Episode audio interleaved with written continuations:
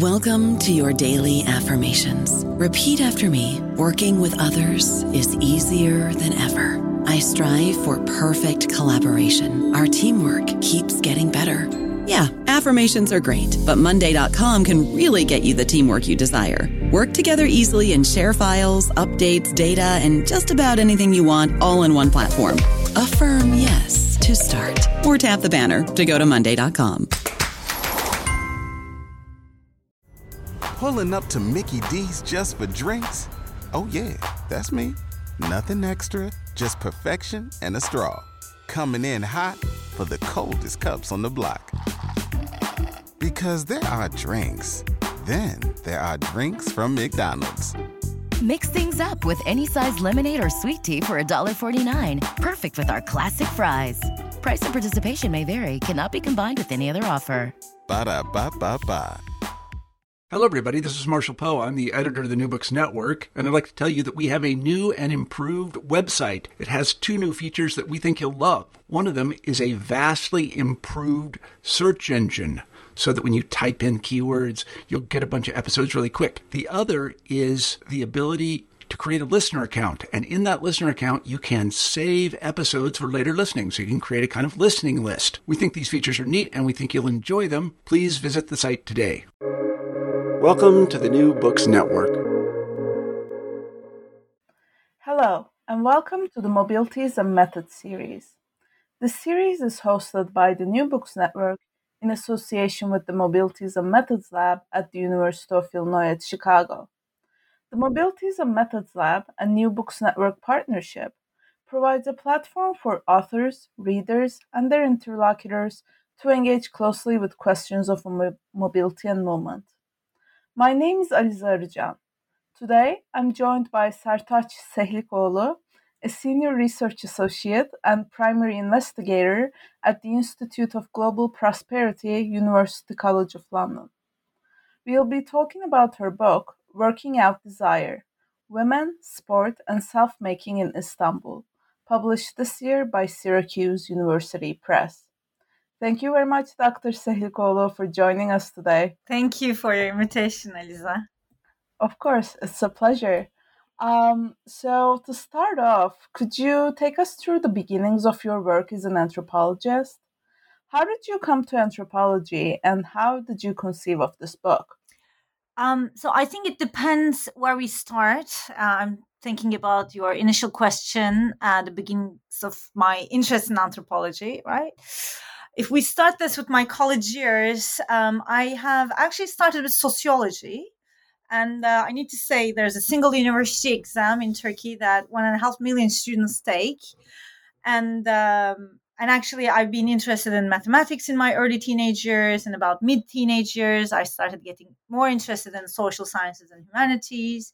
So by the time I was entering the exam, I wasn't exactly clear which area I should I should choose within this this kind of social sciences and humanities. What I did was I I took the exam and depending on my score I chose well your initial discipline political sciences and sociology and psychology and I think one or two philosophy um, departments as well. And then I found myself in Boğaziçi sociology, right? Boğaziçi University sociology department.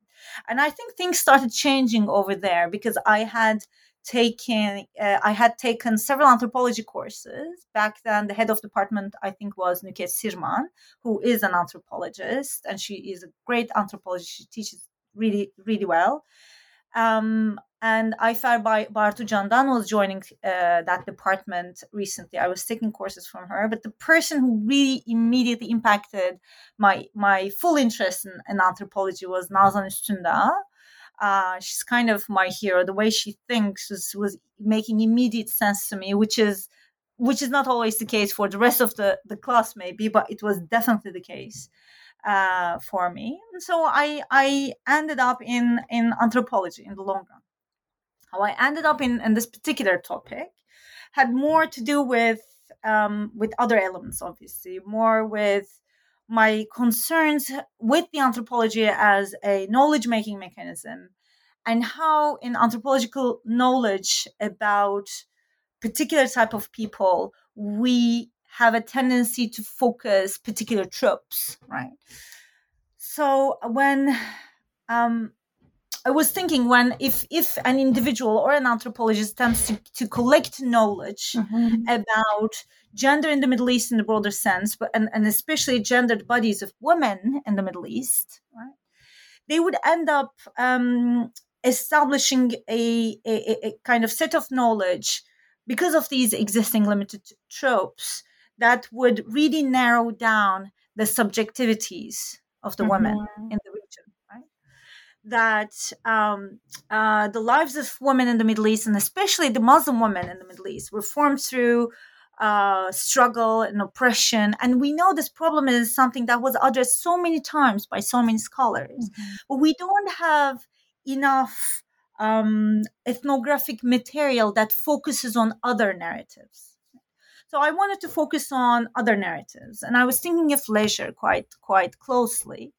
And amongst all these options that I could have focused on to to maybe increase the number of colors in our palette of knowledge. Mm-hmm. Um, there would be options for arts, for music, for sports, and and sports was the easiest choice for me because I grew up in a in a very sporty family. My father was a national athlete. All his friends were other athletes and and football players. Uh, you call it soccer over there.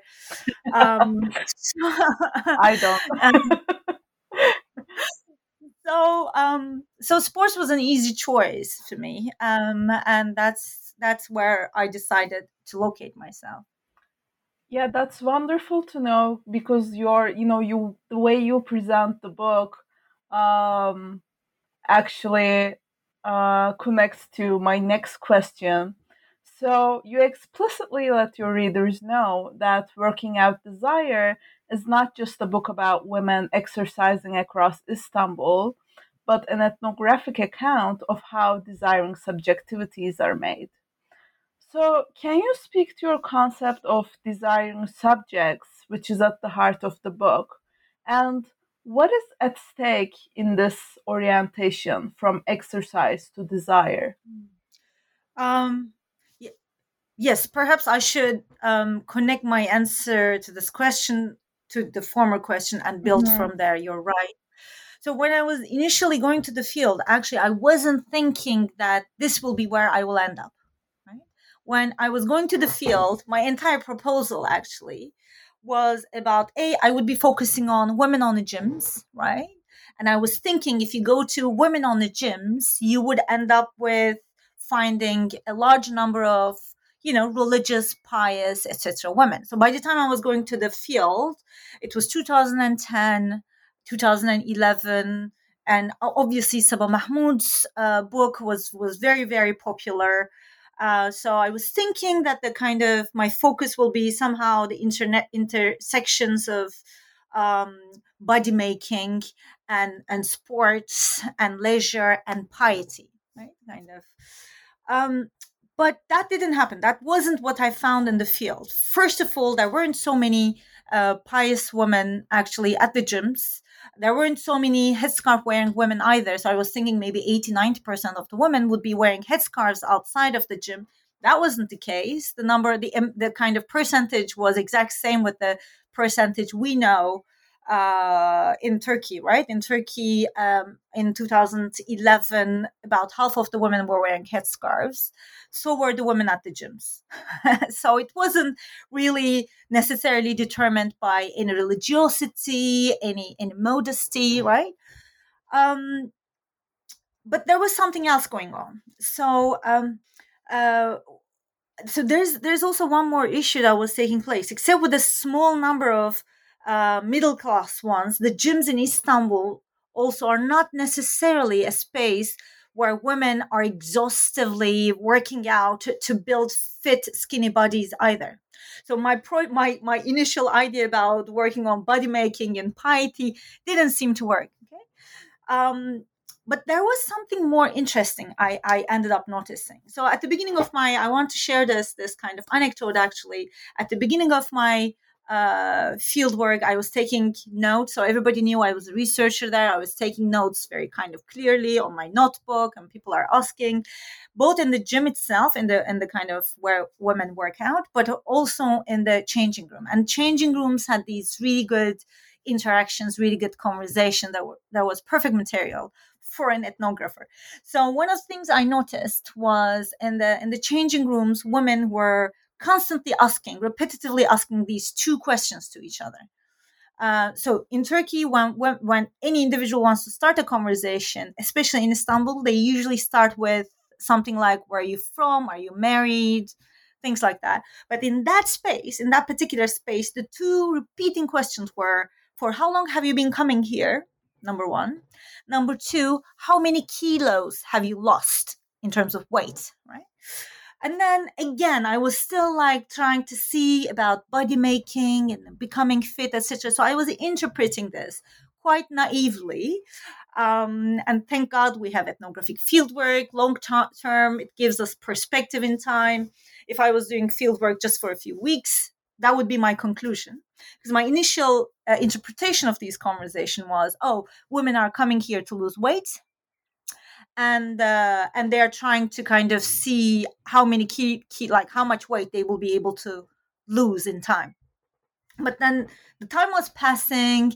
These women were not really losing much weight but the questions weren't changing right? And and the dominant a very masculinist perspective about the women who are working at, out at the gyms was how they're not serious right? They are not serious about working out. They're not serious about losing weight. Actually, they're such a joke. They're such a joke that they first work out and then they eat cookies and pastries afterwards with tea and gather together, which is all true. But then I, I, I ended up realizing something else that was at operation, right? So first of all, the questions were not to to set up a target for themselves. The women were not asking these questions to set up a target in the way we imagine they would be.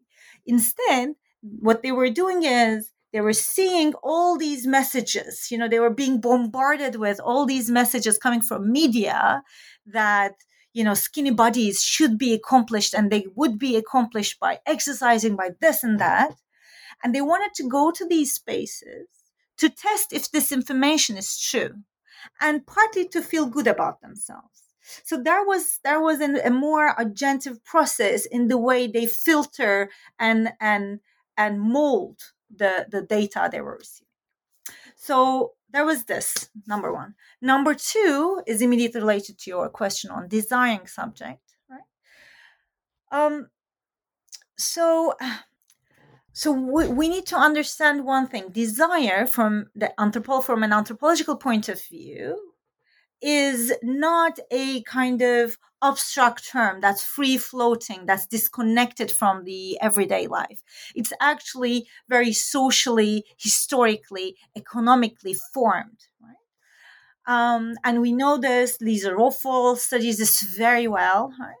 Um, so then how does sport, how was sport specifically formed in the context of Turkey? So sport is actually, when we look at the, the quick history of, of Turkish Republic, we would immediately realize that sports was used by the Turkish state as a tool for transformation, right? For self-improvement. So sports was like there had been decades of investment for physical exercise, like compulsory physical exercise classes in high school, in middle school, etc. There are these kind of uh, annual parades, 19th of May, youth festivals, where these kind of bodies are, are paraded. Um, and and there are kind of multiple investments about this and this these entire investments was was was using sports and exercise as a tool to create a new, healthy, Western and civilized bodies, right? And that message was so clear across the media, across everywhere, in the, across the state. So, in the minds of Turkish public then and Turkish imaginaries, sports was one of the areas any individual can turn to for self improvement. So, in my case, in the in the case of Istanbulite women, they were doing exactly this. almost all of the women I talked to were going to the gyms because they wanted to connect to their desires. We need to understand most of the time we don't know what we want about ourselves, for ourselves, for our future. We need some sort of a space, some sort of an area to work this out, right? To kind of to connect with our desiring selves. And we're also thinking and talking about a context where male desire is is appropriate is encouraged, is accepted. But female desire is always controlled, disciplined, tuned down, op- oppressed. And that's kind of, I'm using, I'm not using this word lightly either, right? Um, so, so it's women were using this, this area for their, um, for contributing their desiring self-making. So, in a nutshell, just to wrap up the answer to your question, desiring self making is enabling me to do two things.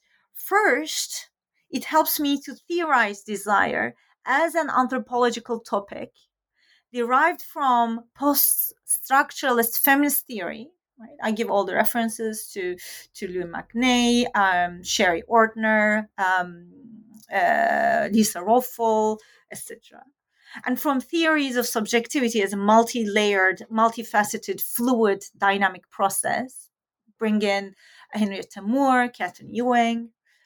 Uh, and two, it also helps me to break the kind of these limited tropes I mentioned by bringing a new color. Not to say, you know, pie self-making is wrong. Not to say the kind of other other ethical self-making analysis is is is problematic in and of itself, but they are limiting and limited. So, how do we break this? By bringing in other forms of self makings, other other processes, uh, hoping that it will just enrich the conversation and bring like open up a path for further inquiries on other types of self making processes that will enable us to understand these particular um, individuals in the Middle East in a, in a multi layered way.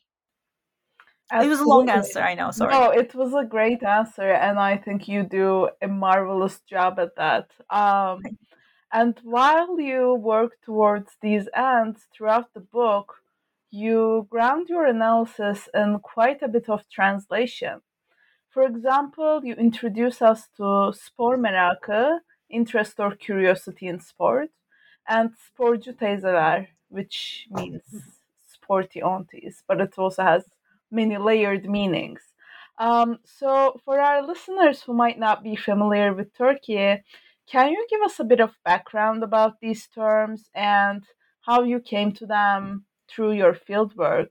what do these emic terms capture that might not be possible through you know their literal translations in english thank you um, so basically i use so maybe i should just give this introduction first i use spor merakı interest or curiosity in sport that's the direct translation as an object of desire because i mean desire is a very difficult intangible thing to study. Mm-hmm. So how are you going to capture it ethnographically? That's a huge question. Mm-hmm. So that's the question on, I'll ask. okay, focusing on an object of desire was helping me to to kind of accumulate this information, right? Um, and and we will elaborate uh, to my understanding later on. So so spor merakı is an interesting term. So it's kind of it's enabling me to do multiple things. First of all, it's enabling me to explain how what we are looking at in Istanbul and in other parts of the Middle East as well. Actually, a kind of we know that's that's uh, also happening in other parts of the Middle East and, and Eastern Mediterranean it's not um, like like women's interest in exercise is not like um, an exercise fad or trend, right? Um, not in the way we imagine it in the quote unquote Western world. Because if we start imagining what's going on over there through through what's happening next to us, we would fail to, to notice the differences. And and from the perspective of theories of desire, that that would that would be very problematic. Um, so spor merakı is enabling me to tap into women's own imaginations and these imaginations are important so most almost all of the women i have interviewed with were trying to tune down their interest in exercise. They were simultaneously seeing them as sporty person or sports person, sporcu is the word they use, right? Um, but the, it's a way of kind of um, in, like it's a way of they they interpret this as a as a mere interest, right? They're not they're trying to undersell almost their interest as well. So it's a way of um, describing your interest not as something selfish, which is um, if you kind of were always told and you are living in an environment where this women's desire is is kind of immediately attached to uh, some problematic tropes, then you would you would want to package it slightly differently.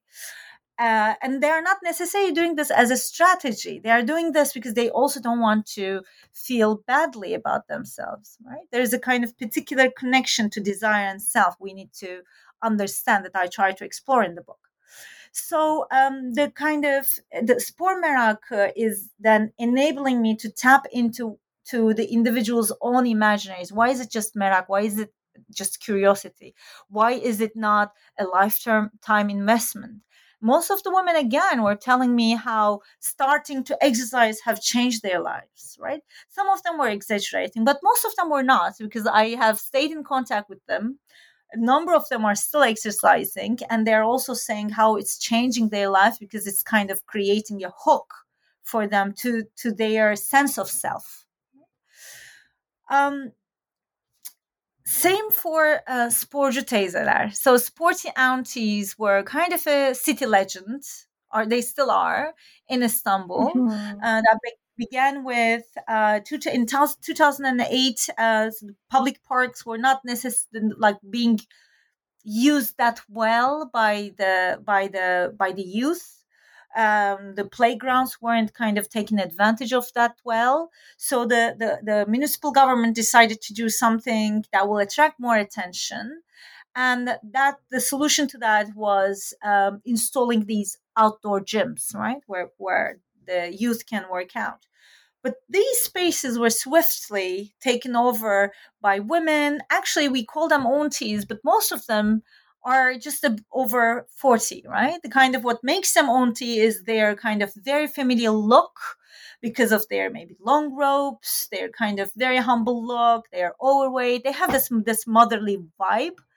Um, they are not really necessarily um, like the fit bodies Republican Turkey was trying to promote either they kind of so all of a sudden the kind of the friendliness familiarity and unthreatening nation, nature of the word teyze auntie was contrasting with them being sporty or sport, sports person sporcu and this kind of combination of these two terms in the turkish mind uh, was both an oxymoron and, an, and a kind of attractive interesting uh, topic, right? And uh, the title, almost phrase, I don't know um, so so but that that kind of this strangeness of the combination of these two words in the minds of public was also telling us what women were up to right? They kind of there is something they kind of they occupy occupy these spaces. They in the morning times especially most of these parks especially in the kind of very conservative neighborhoods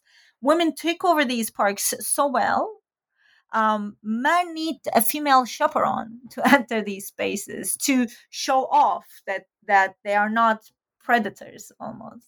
Or there would be some some some um, creepy predators too who knows? So it's kind of so what i'm trying to do is sometimes bringing in um, these local terminologies are all like i'm not doing this by the way i'm very kind of conscious and even critical of the work that are constantly using local terms to some sort of a kind of um, i think ethnographic uh, to, to to present an ethnographic fluency in the mm-hmm. field right kind of we're all part of this this this critique that's been discussed so many times you know why do you need to translate what's the ladder mm-hmm. in, in local language we don't need that but if they are significant and they're untranslatable, then then the duty of the anthropologist, I think, is to explain these multiple layers mm-hmm. as a way to describe the difference, right, between you know the context where the reader would be reading this from and this context you are writing about and then use this local term. I did the same with the term mahrem, right? Mahrem the culture culture of mahremiyet and I, I have several colleagues who are now trying to do this with samimiyet another term also means both both are easily translated as um, um, uh, uh, intimacy mm-hmm. but it would be quite wrong to immediately assume these are just intimacy. These are different layers uh, that that marks the Turkish socialities, mm-hmm. right? and then these differences would only be explained if we first describe the the specificities and then stick to the local term.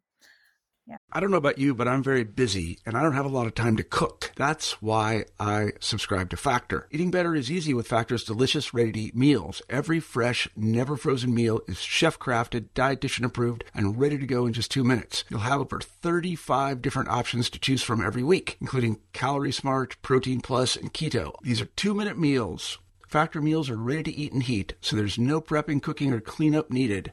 They're flexible for your schedule. Get as much or as little as you need by choosing your meals every week. Factor is the perfect solution if you're looking for fast, premium options with no cooking required. Sign up and save. We've done the math, and this is important. Factor is less expensive than takeout, and every meal is dietitian approved to be nutritious and delicious. Head to factormeals.com slash NBN50 and use code NBN50 to get 50% off. That's code NBN50 at factormeals.com slash NBN50 to get 50% off. Thank you very much for, you know, texturing how you approach desire throughout the book. And, you know, you mentioned parks a little bit, and I want to ask you about um, your chapters on public parks. So, in those chapters, um, Muslim women become enmeshed in multiple negotiations around mahremiyet, as you mentioned, bodily movements, or even the gendered makeup of public spaces. And I'm wondering if you consider mobility to be an object of desire. And how do we see agency in action as Istanbulite Muslim women become desiring and mobile subjects? Mm, yeah, that's a great question, actually. I'm glad you asked this.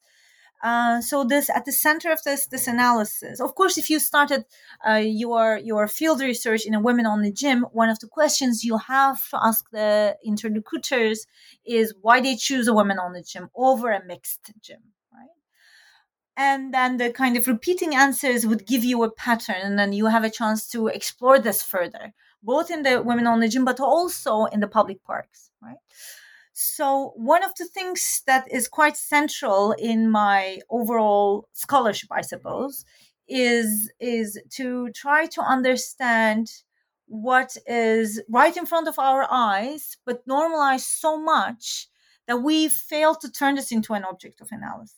So when it comes to women's public bodies in Turkey, we do we did focus quite a bit about their hijab and headscarf that's too much to the extent of losing our sight on how do any women need to operate with their sexual and sexualized bodies in public right? What is the social control? How do they internalize this? How do they detect the social control right? How do they avoid all sorts of harassment harassment not in terms of of trying to take sexual advances, but but also in terms of uh, you know strong male gaze and the kind of harassment through gazing practices. So then it kind of gave me multiple uh, layers of analysis. First of all, the, there is this culture of mahremiyet, right, uh, which I, I explain as a kind of through, I use Lauren Berlant quite heavily in this. She talks about institutions of intimacy, where she says, well, actually, intimacy is something that's very normative in a very private sphere, maybe in a very intimate sphere, right? The kind of you know, particular type of uh, like uh, sexual relationship between two opposite sexes. That's how we call heteronormativity. but then it's learned through public. So it's not just about this intimate moment, but it's something, you know, we learn it in the public sphere. We navigate it. We kind of internalize this. So, okay, so that's very helpful. So then how does it operate in public and how does it, how does it take specific forms in the context of Turkey? So then First of all, one of the things again I needed to explain was that's an Islamicate culture. Islamicate is a term that enables me to be able to go beyond the Islamic versus secular dichotomy because even if you are not Muslim, you still operate in that same environment. And you, what you do is basically based on the neighborhood, you try to, as a woman, you try to control your sexual bodies, right?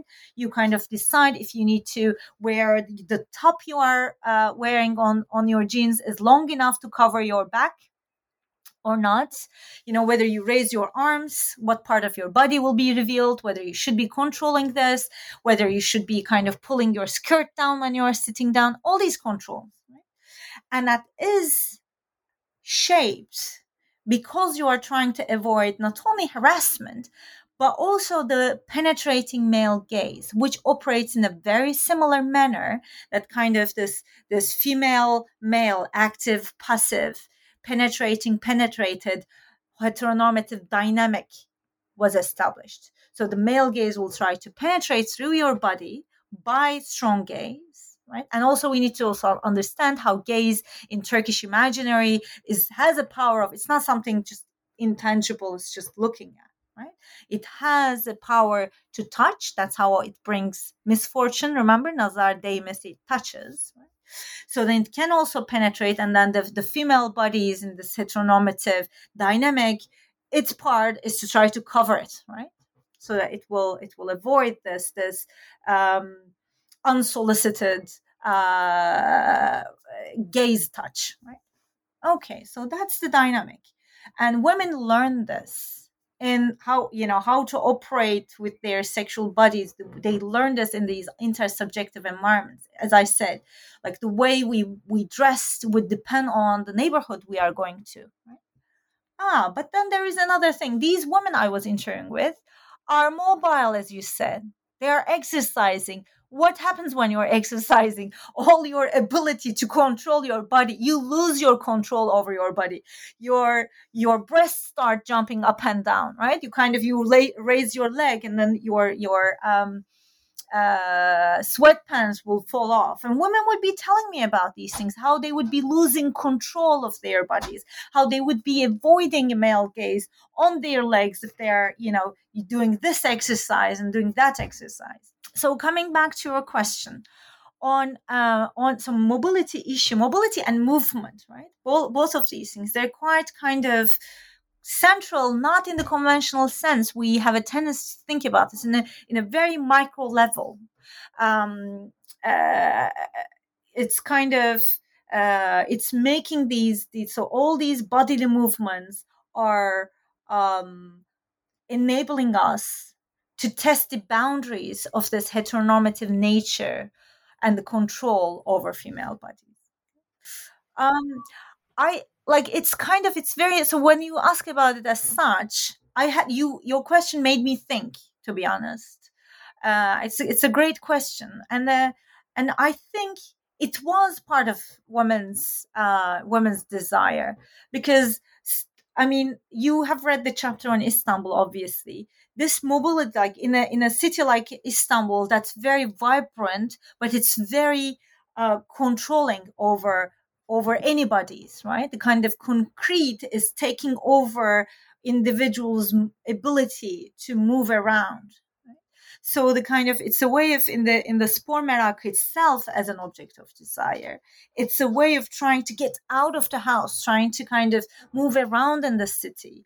And and i can say it's kind of it's it must be quite central. I've never addressed it as such. Uh, so thank you.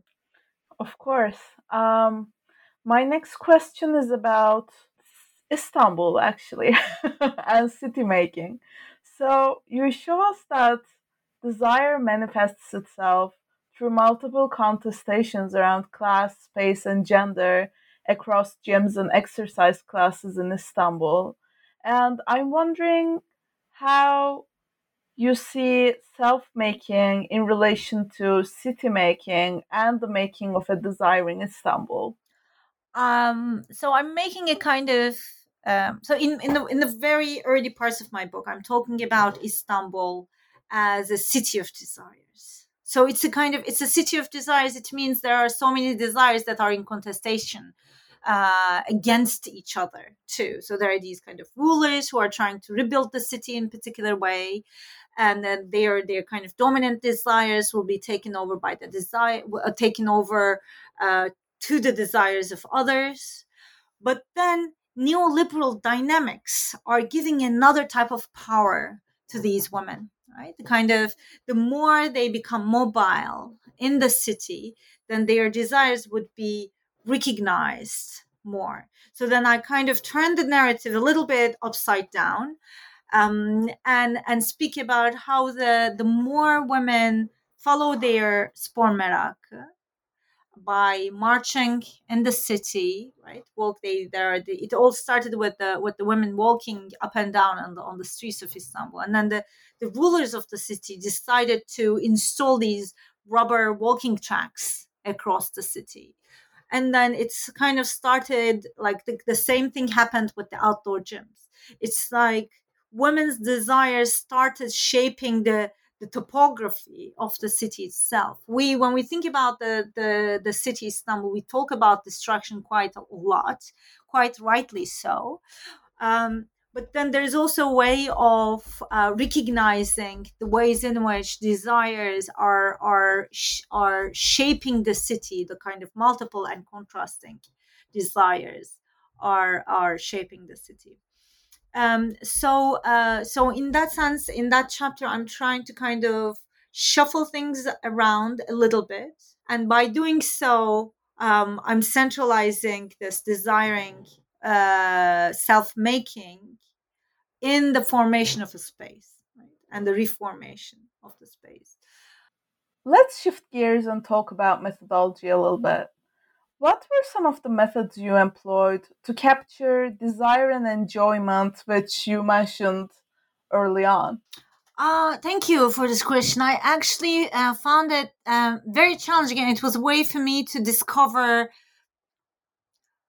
multiplicity of possibilities that we can do ethnographic fieldwork. So most of the the the, the uh, colleagues, most of my colleagues who want to focus on similar elements that are related to emotions maybe anything that's that's more like more or less intangible they have uh, they follow affect theory right a kind of and i'm one of those people who are kind of like affect theory is very interesting but that's not what was happening here necessarily. Desire is something that is learned. That's kind of that's something this this learning process is very detailed very delicate very kind of multiple. And most of the time uh, us as individuals are are kind of bombarded with with it from various channels. But equally it's kind of ethnographically capturable but then one of the things I wanted to do is to to trace um, to to to capture desire by tracing a, an object of desire, right? and that worked quite well for me. Um, so let's kind of open this up a little bit. So I not only centralize an object of desire, which is spor merakı in my analysis and and methodology, but one of the things I did is I divided basically my fieldwork period of 12 months into three. And the first month, I was conducting zero interviews. I was just working out with women and taking field notes. That was giving me a kind of a very, uh, very full sense of of what's going on there.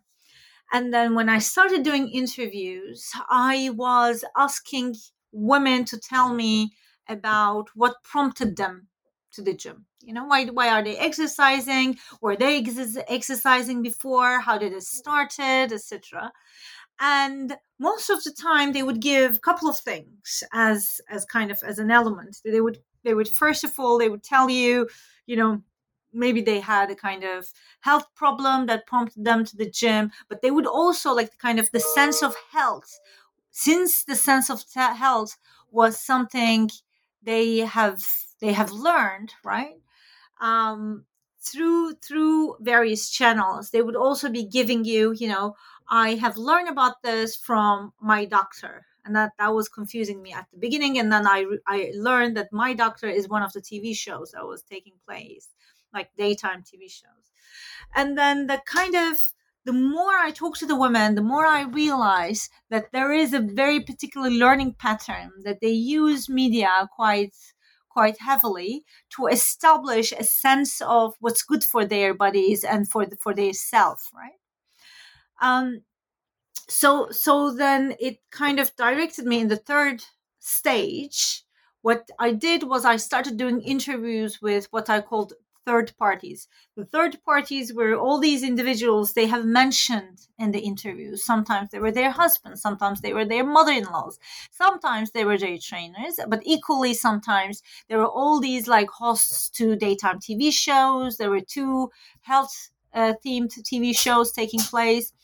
Uh, and and there was this this this big Pilates guru, um, Ebru Şallı, who was a former fashion model, um, and then I started doing interviews with them.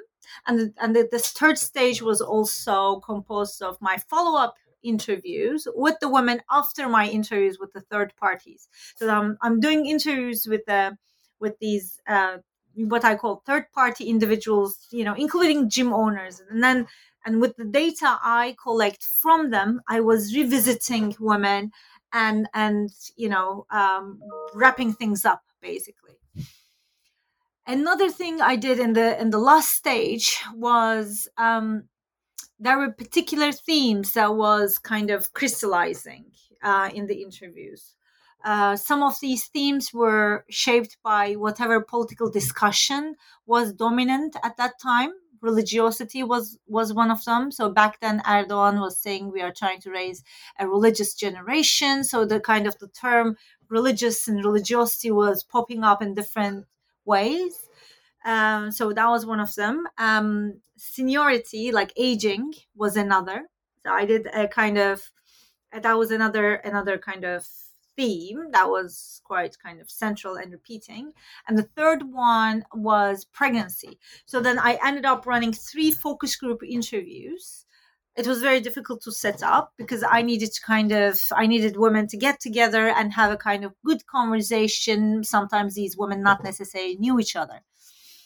And and we would be having a kind of very intense conversations about pregnancy, about about aging, postmenopausal bodies of women, and religiosity. And then and then like all these kind of multiple elements were helping me to kind of almost I I keep using the word trace, like tracing desire and the formation of desire in multiple ways. Um, so it was methodologically I tried to kind of keep it as as rich as I can possibly think. Um, because of the kind of the the challenge that I was looking at was about the the multiplicity and multi uh, like fluidity of of designing self-making processes. But i think i kind of it worked um, i enjoyed very much and and it worked quite well for for these purposes. I agree. I mean it was very fascinating to read in the book especially your methods like focus groups which are not you know methods that we see very often um, and i love how you describe sort of the circularity in the sense of your interviews. I'm sure this discussion will be very helpful for our listeners who are designing their own projects. Good. Good. um, and I it was also I have to say as a kind of little anecdote, it was also helpful when one of the hosts to the show saw this as a kind of opportunity that I was as a PhD candidate from Cambridge. I was there to interview with him so all of a sudden I was sitting in the in the audience and he took the microphone, walked towards me and presented me as a researcher from Cambridge who believes that the exercise he's showing showing on his show is kind of recognized by Cambridge University, and I was there accordingly. so he's such a smart guy. He made this kind of swift move, uh, move right? The kind of like presenting quite differently than the actual reasons I was there uh, as a way to promote himself. But then it worked quite well for me because like a couple of days later when I was back to Istanbul, so the show was taking place in Ankara, and I was back to Istanbul in public parks, now everybody had seen me on TV, so they wanted to talk. it wasn't too difficult to set up these um, these follow up interviews in a way. That's amazing. Thanks for sharing I that. find the video on YouTube of myself when I was like, all of a sudden, the microphone on my face. I'll I'll be looking that up. Talking about surprising I, moments during fieldwork. oh, I had plenty. That's wonderful. Um, I have one more question about your methodology. I love that in the book you explicitly think through, you know, not only your data, but also how you arrived at your data. And while doing that, you take on the question of proximity in fieldwork and you arrive at inherited or invested relationality as possible methodological roadmaps. Could you elaborate on these methodological orientations and how did they emerge from or guide your research process? Yeah, that's a great question. Thank you very much. Um, so it's actually quite, it, it, was something that I've been thinking about since I was maybe a, a kind of master student, right?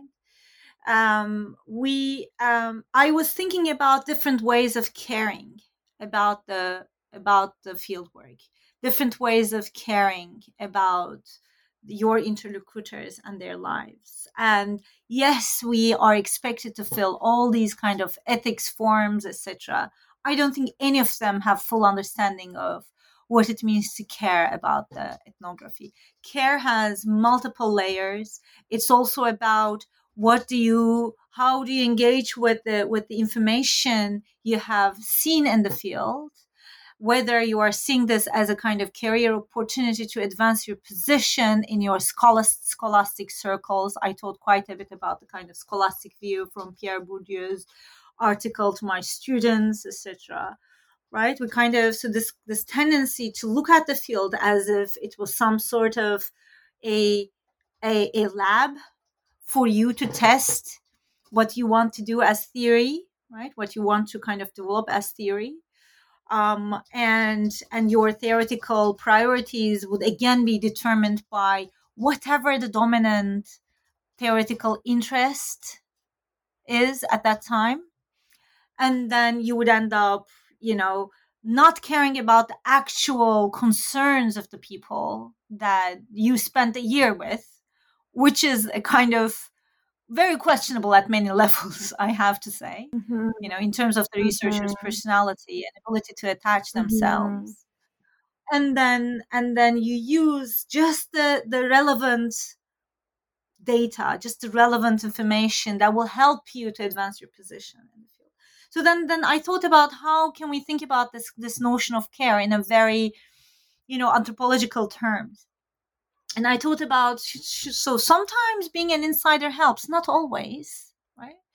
Uh, some we have seen the kind of those who are kind of seen as an insider, quote unquote, uh, who are still like trying to find their way in a in a particular manner and not connecting with the field again.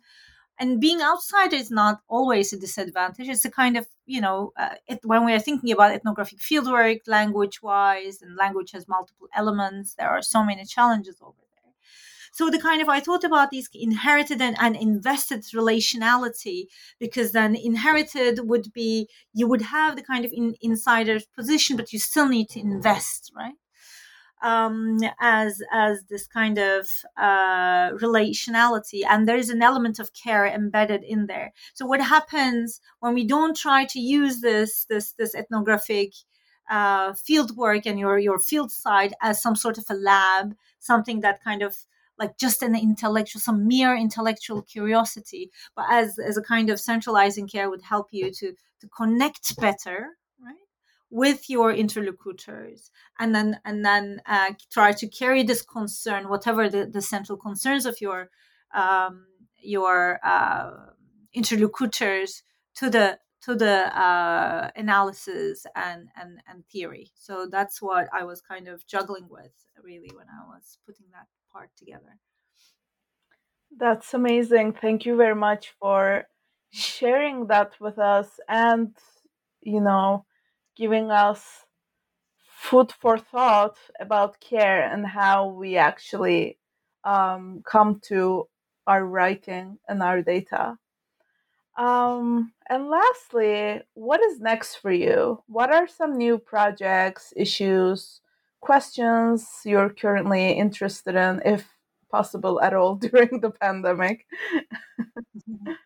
yeah, there is a possibility. Um, so uh, my new there is this new research I'm leading that's funded by the EU. It's an ERC starting grant.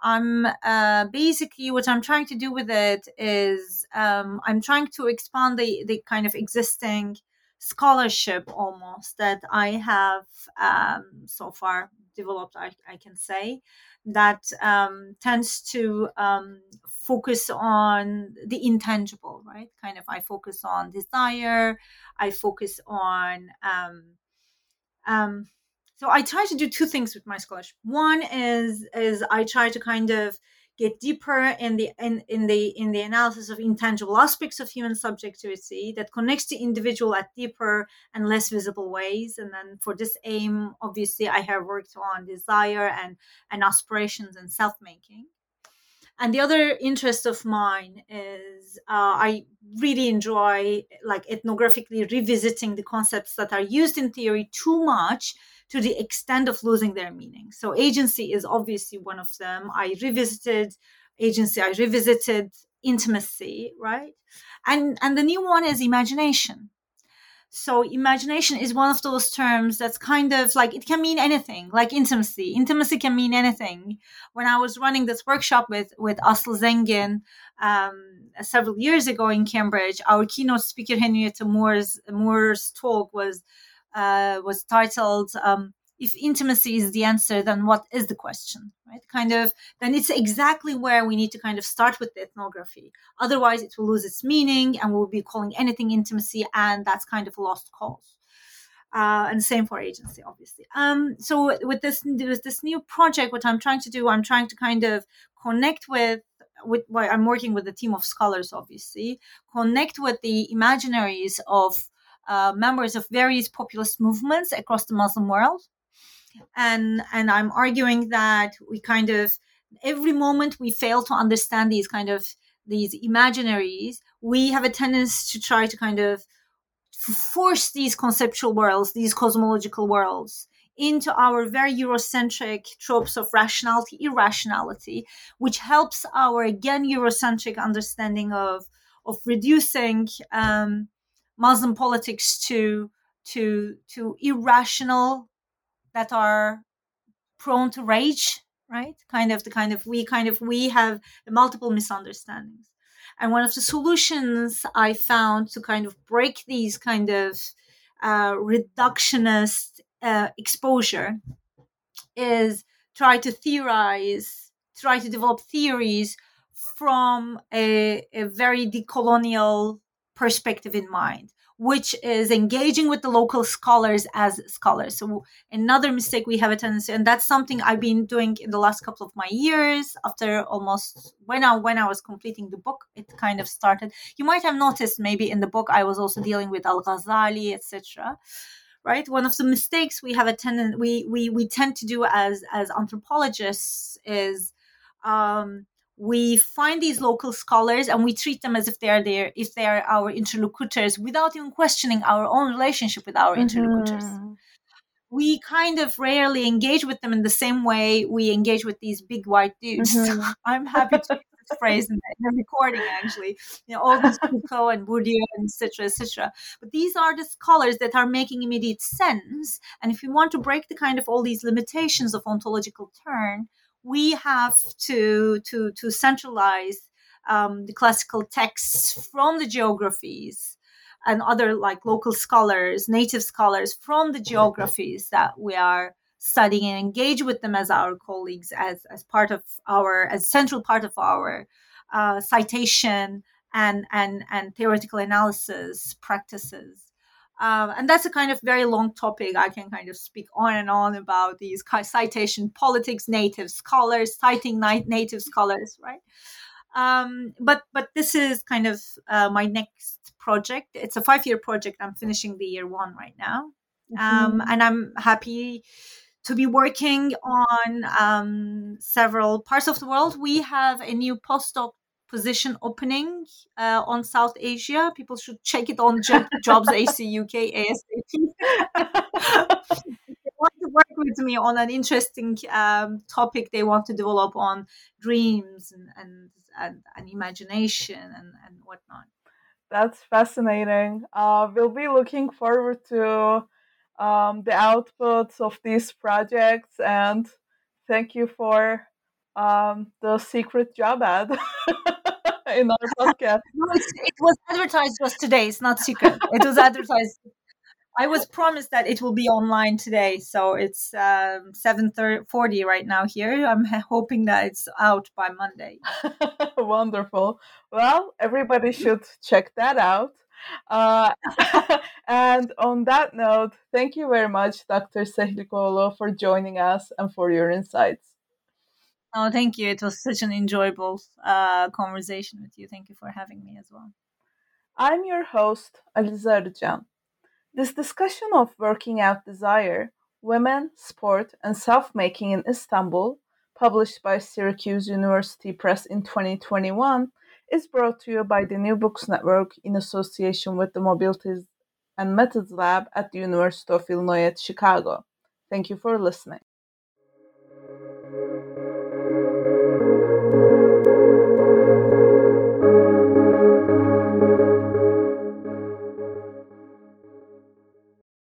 Lucky Land Casino asking people what's the weirdest place you've gotten lucky? Lucky? In line at the deli, I guess? Aha, in my dentist's office. More than once, actually. Do I have to say? Yes, you do. In the car before my kids' PTA meeting. Really? Yes. Excuse me, what's the weirdest place you've gotten lucky? I never win and tell. Well, there you have it. You can get lucky anywhere playing at LuckyLandSlots.com. Play for free right now. Are you feeling lucky? No purchase necessary. Void where prohibited by law. 18 plus. Terms and conditions apply. See website for details.